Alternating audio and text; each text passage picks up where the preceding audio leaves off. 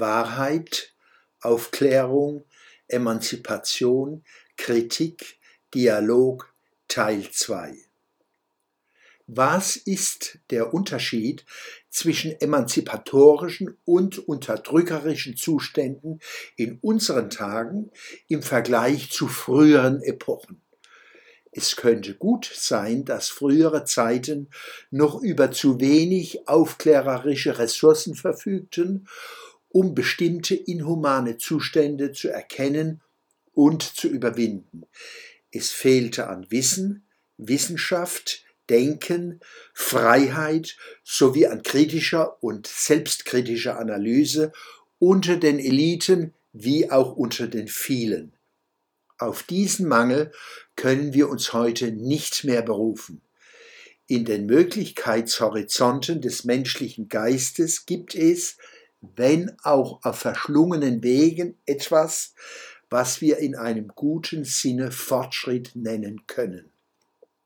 Fortschrittliche Traditionspflege bedeutet auch, dankbar zu erkennen, wir stehen auf den Schultern von Riesen und sind diesen verpflichtet. Wie wollen wir den Beginn der Aufklärung datieren? Für mich ist die Zahl 1327 eine Chiffre für einen Höhepunkt im Anfang der Aufklärung. Dies ist das Jahr, in dem Umberto Eco seinen historischen Kriminalroman Der Name der Rose in einer norditalienischen Benediktinerabtei spielen lässt. Dogmatismus, Tyrannei, Lügen, Glaubensrausch und Machtmissbrauch gegen rebellischen, forschenden, aufklärerischen Geist. Wenn ich mit Luther sage im Anfang, siehe Johannes Evangelium Kapitel 1 Vers 1, heißt dies, Anfang ist für mich keine scharf gezogene Linie, von der aus man starten kann. Vielmehr ist Anfang für mich ein gewaltiger Raum, eigentlich ein Prinzip. Anfang immer da. Man wird sagen, der Name der Rose ist doch ein Roman. Eben. Die europäische Aufklärung hat tiefe Wurzeln. 1327 kann als Wetterleuchten der Renaissance, die wir etwa von 1420 bis 1600 datieren, gesehen werden.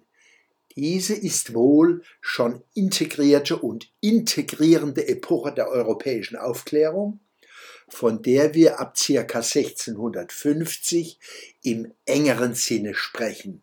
Sie dauert an. Ich möchte hier auf folgende Publikation verweisen. Steven Pinker Aufklärung jetzt für Vernunft, Wissenschaft, Humanismus und Fortschritt.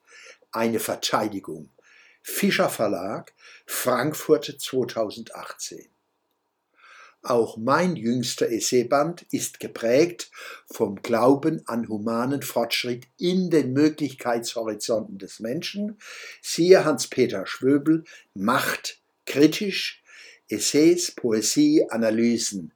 Gerhard Hess Verlag, Bad Schussenried 2023.